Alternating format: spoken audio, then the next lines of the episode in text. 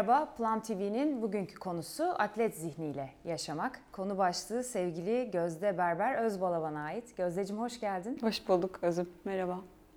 Çok değişik bir konu, çok güzel bir konu. Ee, senin çok emek vermekte olduğun bir konu.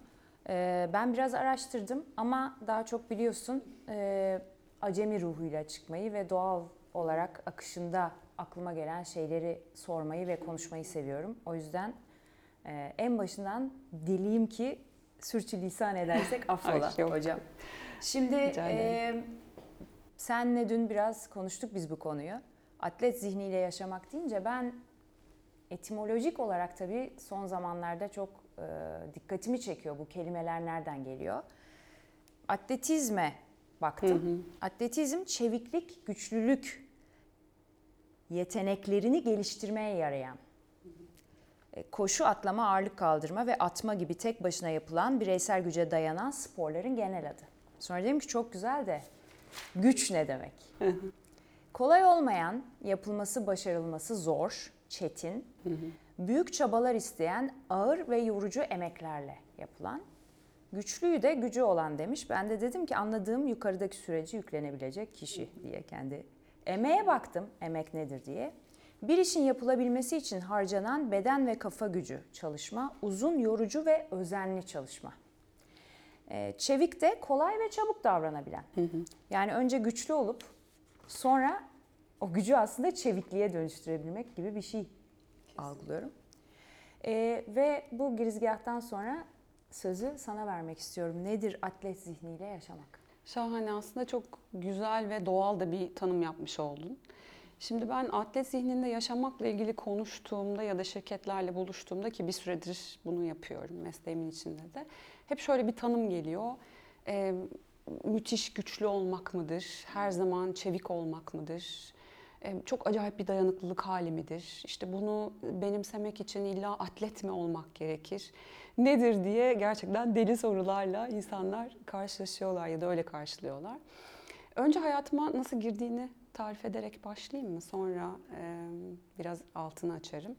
Şimdi benim hayatımda spor yoktu. Çok uzun dönemler. E, işte ailemin çabaları olmuş fakat e, çok o böyle bir alışkanlığa dönüşmemiş. Böyle sene 2015-2016 yılları ben böyle kendime temas etmeye ihtiyaç duyduğum bir dönemden geçerken işte biraz Gestalt, biraz Orsk, biraz farklı koçluk ekollerinin altında da çalışırken varoluşun boyutlarıyla karşılaştım. Kendine bakma niyeti e, bedensel olarak iyi olmadan geçti benim hayatımda. Ve o niyeti e, önce şeye evirmeye başladım. Yani nereden başlamalıyım? Kendimle çalışmaya nereden başlamalıyım? E, fiziksel iyilik haline e, ulaştım bu ekollerin altında. Ve dedim ki yani ben hani önce bir e, bu, bu iyilikten başlamak istiyorum. Çünkü Bedensel. o kadar e, aynen o kadar çok ihtiyacımız var ki yani içinden geçtiğimiz dönemin içinde işte nasıl güçlü kalacağım, nasıl dayanıklı kalacağım, nasıl çevik kalacağım. Önce fiziksel olarak iyi hissetmenle başlıyor. Sonra bu fiziksel iyi olma hali duygusal meselelere dönüştü. İşte duygusal bir fit olma e, hmm. e, sürecini kendimle nasıl deneyimleyebilirim ya da nasıl yaşayabilirim. İşte arkasından zihinsel çeviklikle, arkasından manada çeviklik derken o varoluşun dört boyutu benim hayatıma girdi. E, girdiği andan itibaren de böyle e, her boyutun altında derinleşmeye başladım ve sonra liderlik üzerine çalışıyorum. Gene ana çalışma konum orası e, liderlikte de benzer meseleleri konuştuğumuzu görünce çünkü bu kişinin kendinden başlayan bir yolculuk. E, hikaye yavaş yavaş benim bu boyutların altını açmam, girmem, işte oralarda biraz derinleşmem ve atlet zihnini kişisel hayatlarımıza nasıl yansıtırızla ilgili e, çalışmaya dönmemle sonuçlandı. Uzunca bir süredir de bu zihin üzerine çalışıyorum ve şirketlerle, kurumlarla buluşuyorum. Çok teşekkürler bu bilgiler için. Planda da biliyorsun Exercises for the Soul yani Aynen. ruh egzersizleri aslında bizim yaptığımız işte. Ee, sen aslında bedenden başladığını söyledin ve hani vardır ya sağlam kafa sağlam vücutta bulunur. Aklıma o söz geliyor direkt. Ee, sen ilk kişilerle çalışırken veya kendinle çalışırken e, bu süreci birazcık anlatman gerekirse nasıl bir şey oluyor? Mesela ben aslında mutsuz bir süreçten geçiyorum. Yani aklıma gelenleri soracağım sana. e, mutsuz bir süreçten geçiyorum ve o geçtiğim süreçte e, atıyorum fiziksel olarak da bir şey yapmıyorum. E, senin buradaki önerin ne oluyor mesela kişilere? Şimdi bu şahane bir soru çünkü genelde insanların aklına şu geliyor. Koşmalı mıyım, işte yüzmeli miyim, e, mutlaka fiziksel bir şeyler mi yapmalıyım? Hayır aslında tarif etmeye çalıştığımız şey biraz şu. Beden ulak özüm değil mi? Yani bunu bunu çok iyi, iyi biliriz yani. Koçlukla ilgili çalışan herkesin bildiği bir mesele ve hikayeler taşır yani. Geçmişimizin izleri, travmalarımız, deneyimlerimiz, duygularımız bu, bu hücrelerde birikiyor. Bunun farkındalığında olmak o kadar kıymetli bir mesele ki. Şimdi bazen diyorlar ki liderlik programları yapalım. Peki yapalım. Hep zihinsel tarafa odaklanıyoruz. Ee, zihnimde olan bitenler, işte yönetim becerileri, yetkinlikler, güç, rekabet öyle mi yapmalıyım, böyle mi yapmalıyım? Şimdi bunlar bir anlamda to do aslında.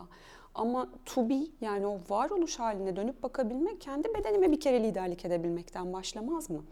Bende ne oluyor, ne deneyimliyorum, e, midemde ne yaşıyorum, işte sırtımda ne yaşıyorum, e, hangi hastalıklara sahibim, bu hastalıklar bana ne diyor?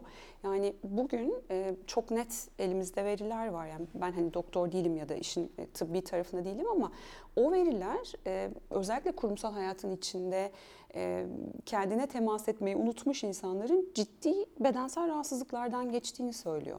İnsan boşu boşuna zona olmaz insan boşu boşuna işte e, ağır migrenlerle ya da reflülerle mücadele etmez.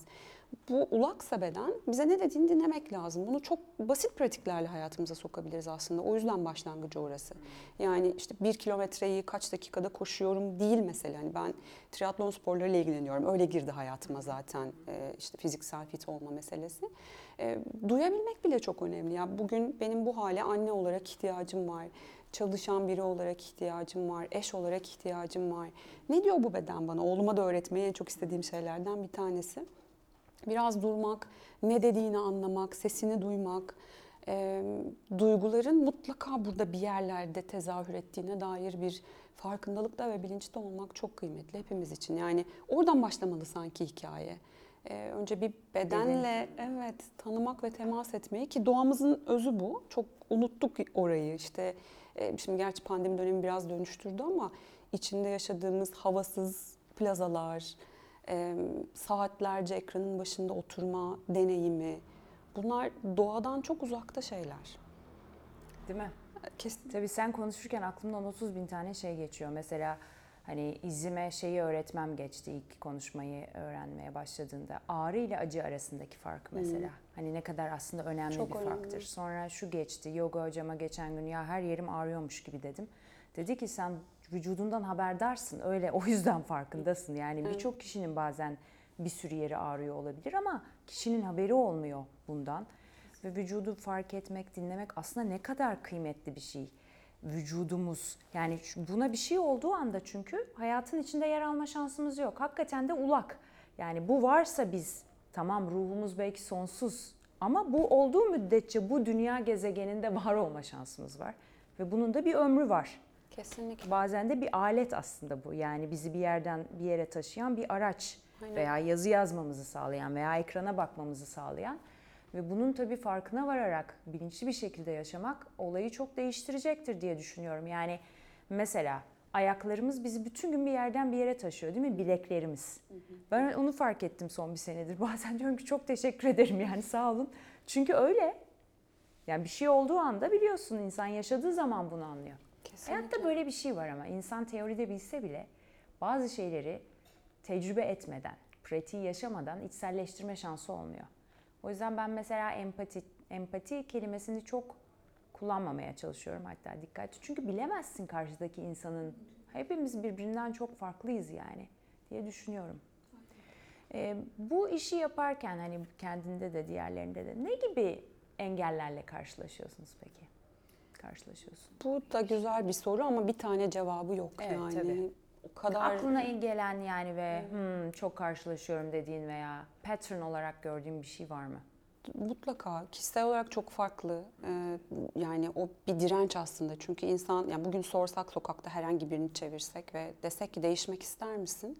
Herkesin cevabı herhalde benzerdir değil mi? Ya fiziksel olarak dönüştürmek istediğimiz şeyler var. Belki duygusal olarak farkında olduğumuz ama değiştirmek istediğimiz şeyler var.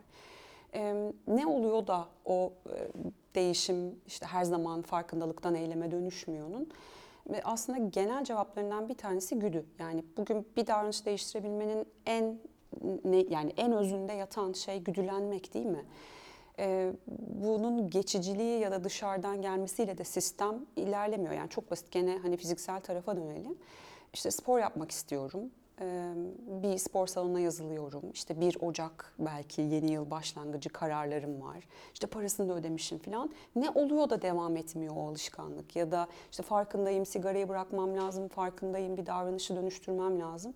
Bir yeterli şekilde güdülenemiyoruz ya da o güdünün devamlılığını sağlayamıyoruz ya da bir nedene bağlayamıyoruz. Yani bu atlet zihninde de çok konuşmaktan çok keyif aldığım bir konu. İçinde bir anlam buluyor muyum ya? Bugün herkes yoga yapıyor diye yoga yapmaya başladığımda o çok dışsal bir şey ya. Ya da birinin onayını almak için o matın üstüne çıktığımda da bu çok dışarıdan o gelen bir şey. Aynen. Aynen. Ama özünde ben gerçekten Benim ne istiyorum? O çünkü de. Değil mi? Çok da önemli bir konu yani. Yer çekimine direniyorum. Kesin. Ee, neyi farklılaştırmak istiyorum? Bunun benim için anlamı nedir? Dönüştürmek istediğim şeyin hayatımdaki yeri nedir? Çok kıymetli sorular dönüp de kendimize sormamız gereken. Yoksa melimalılarla olmuyor. İkincisi iç sesler galiba yani güdünün dışında. O çocukluğumuzda anne babamızdan duyduğumuz işte yeterli olma, başarılı olma, mükemmel olma, e, melimalı, bunların hepsi bir iç ses olarak yüklendiğinde e, bazen yetersiz bulmak, bazen kıymetsiz bulmak, bazen yeterince iyi olmadığı ya da mükemmel olmadığı benim kendimde açıkçası temas ettiğim şeyler. O da değişimin ya da dönüşümün önünde ciddi bir engel. Ben neye direniyorum diye sormak lazım galiba. Geçti altında çok sevdiği bir soru. Yani neyi dönüştürmek istiyorum ve yapmıyorum. Çünkü yapamıyorum değil o yani. Orada bir harf fazla. Yapmıyorum çünkü yeni olan şeye temas etmeye ya cesaretim yok ya yeterli güdüm yok ya o yeni şeyle nasıl yaşayacağıma dair bir fikrim yok. Çünkü yeni olan ürkütücü. Hem çok cezbedici hem ürkünç bir yandan. Ne kadar ilginç değil mi aslında bu? İnsanın doğası ve psikolojisi çok tabii e, değişik. Şimdi doğduğumuz andan itibaren bildiğimiz tek şey öleceğimiz. Geçen gün şunu düşündüm. E, acaba dedim ne zaman öleceğimizi bilseydik daha mı mutlu bir hayatımız olurdu? Çünkü o kadar o belirsizliği muhafaza ederek yani daha doğrusu hiç ölmeyecekmiş gibi yaşıyoruz ki tam yani tamam tabii ki hani öyle yaşayalım tadını çıkaralım ama bu bildiğimiz tek şey varsa net olan bu. O yüzden aslında bir an önce o bakıp oralara bu engelleri ortadan kaldırmak, dirençleri ortadan kaldırmak kendimize yapabileceğimiz en büyük iyiliklerden biri diye düşünüyorum. Doğru ama kolay değil. Evet. Hiç kolay Bu şartlanmalar değil. tabii dediğin gibi yetiştiriliş, farkında olduğumuz ve olmadığımız bir sürü kafamızın içine giren şey. Yani mesela Plum'un e, sloganlarından biri özgürlüğünüzü keşfedebilmeniz dileğiyle. Özgürleşebilmeniz değil. Çünkü biz zaten özgür doğuyoruz. Yaşarken bunların hepsi oluyor ve sonra o yaşayıp bir de bir ayıklama dönemine girmemiz gerekiyor. Bir temizleme, arınma. Ve hiç bitmeyen bir şey bu. Yani şöyle bir şey yok mesela. Bazen hani antrenman bitmez. Niye bitmez? Ne bitiyor kendi? Tırnağımızı kesiyoruz değil mi? Gene uzuyor. Yani biz bunu fizikselde çok güzel anlayabiliyoruz. Mesela yemek yiyoruz, çok güzel doyduk. E acıkıyoruz 4 saat sonra veya kaç saat sonraysa. Yani acıkmayacağım diye bir şey yok. Susamayacağım yok. Uyumayacağım yok. Yani ölene kadar bunların hepsi zaten bir cycle'ın içinde. Ama biz ruha geldiğimizde e bu niye böyle oldu? Ben bunu halletmiştim. Ya o bir süreç. Bu hep oraya bakacaksın. Her zaman bak. Vücutta da şimdi sen konuştukça da zihnim tabii yani veya içim bir şeyler söylüyor. Mesela bir yerinizde bir burkulma oldu. Ya ara sıra o yeniden nükseder. Mesela ya da göstereceksin birilerine. Aynen öyle gösterirsin. Der ki hayatım boyunca bununla yaşayacaksın. Zorladığında bu buz koyacaksın. E şimdi duygusal alana geldiğimizde e bu niye ben bunu halletmiştim? E ara sıra olur. Yani ona izin vereceksin. Yani orada buz koyuyorsun. Niye oluyor bu? demiyorsun.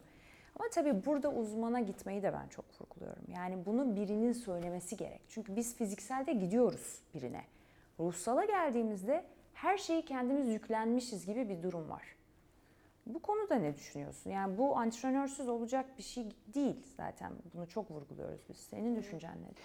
Yüzde yüz katılıyorum. Aslında iki şey geldi sen konuşurken aklıma. Bir tanesi hani fiziksel olarak kas geliştirmek için nasıl bir e, işte cime gitmek lazım ya da o işte o yüzme salonuna gitmek lazım, spor salonuna gitmek ya da dışarı çıkıp koşmak evet. lazım. Aynı mantık duygularım için geçerli, zihnim için geçerli. İşte tinsel alan diye anlattığımız o hayatta bulduğum manayı sorgulamak için yani gitmem lazım. E, Suadiye'de çok güzel bir yazı vardır. E, belki görmüşsündür. Koşmadan koşamazsın yazar Evet, sahilde. Aynı şey yani ruhum, duygum, zihnim içinde geçerli. Yani koşmadan koşamıyorum. Dolayısıyla bu antrenmanı yapacağım. Birisi lazım mı? Yüzde yüz lazım. Ama en çok lazım kim biliyor musun Özüm? Bence en çok kendime lazımım. Yani o farkındalığa gelebilmek için de çalışmam lazım. Yani kendimle çalışmaya niyetli olmam lazım. Bugün işte terapiye gitmeli miyiz? Kesin. Yani bence geçmek lazım oralardan bir yerler. İşte koçluk almalı mıyım? Evet. Hiçbir şey yapmıyorsam ya da bütün bunları yapmıyorsam Jung çok güzel bir şey söyler. Kendini tanımanın yolu böyle seni ne deli ediyor, seni ne öfkelendiriyor, kime tahammül edemiyorsun? Mesela en basit gidip onlara bakmalıyım belki de. Çünkü tahammül edemediğim şeyler hayatta aslında benle ilgili çok büyük mesajlar barındırıyor. Benim aynam olabilecek ne var? Çünkü ilişki dediğin şey aslında insanın aynası. E, o da bir egzersiz yani ilişkilerim, kötü giden ilişkilerim, iyi giden ilişkilerim, halledemediğim ilişkilerim, işte kapanmamış meselelerim. Bütün bunlarda kendime ait e, çalışma yerleri e, bulabilirim. Ama buna önce tabii niyetli olmak lazım. Niye niyetli olamıyoruz? Çünkü değişim de böyle çok da hani keyifli ve hani kolay bir şey değil bir yandan da. Bir yandan çok kolay bir yandan değil kendine bakmak böyle acı verici olabiliyor bazen işte çocukluğuna gitmek olabilir, işte temas edemediğin bir şeye dokunmak olabilir, bir direnci kırmak olabilir. Kolay değil, e, keyifli olmayabiliyor ya da e, ona niyet etmek galiba. Ben öyle diyorum. En zor şeylerden biri insanın yarasına bakmasıdır. Manevi olarak da fiziksel olarak da. Yani Kesinlikle. elin şurası parçalanmışken oraya bakman yürek ister. Aynı şey manevi anlamda da geçerli. Ama buna bakmadan bunun iyileşme şansı yok. Ee, yavaş yavaş sonuna doğru getirirsek söyleşimizi senin söylemek istediğin bir şey var mı izleyicilerimize de son olarak? E, niyetimizi canlı tutmak bence en kritik e, konulardan bir tanesi. Ben hani dışarıdan reçetelere hiçbir zaman inanmadım. Çünkü o dışarıdan geliyor, dönüşüm içeride başlıyor. E, böyle minik minik alanlar seçmek yani fiziksel e, taraf bence başlamanın en güzel yolu. Çünkü oradaki iyilik hali diğerlerine sıçrıyor. Benim hani hep atlet zihniyle ilgili çalışırken de e, üzerinde durduğum ve hani paylaşmaktan keyif aldığım şey hani fiziksel olarak iyi olduğumda duygusal fitlik haline yansıtabiliyorum. Öyle olduğunda zihnim daha pürüzsüz ve daha berrak çalışabiliyor. Öyle olduğunda daha bütünsel olarak anlamı daha iyi kurgulayabiliyorum. Yani insanın varoluşuna böyle daha bütünsel bir perspektiften bakmaya ihtiyacımız var galiba. Ama demin çok güzel bir şey söyledin. Yani bu bitebilecek bir yolculuk. Ha oldum tamam değil yani. E, rahmetli babam söylerdi hani oldum dediğin gün ölüyorsun aslında. Ha, öldüm dediğin gün yani o gün. İki nokta var üstünde. Kesinlikle. E, niyetimizle e, yaşamak ve hani onu hep sıcak tutmak, ateşini harlamak zorundayız sanki. Evet. Çok çok teşekkür ediyorum teşekkür Gözde. Ederim. Umarım izleyiciler de keyif almıştır. İş başa düşüyor. Her zaman her söyleşinin sonunda söylediğimiz gibi bizde başlıyor, bizde bitiyor evet. ve yaptıkça oluyor. Umarım keyifle izlemişsinizdir. Hoşçakalın. Teşekkür ederiz.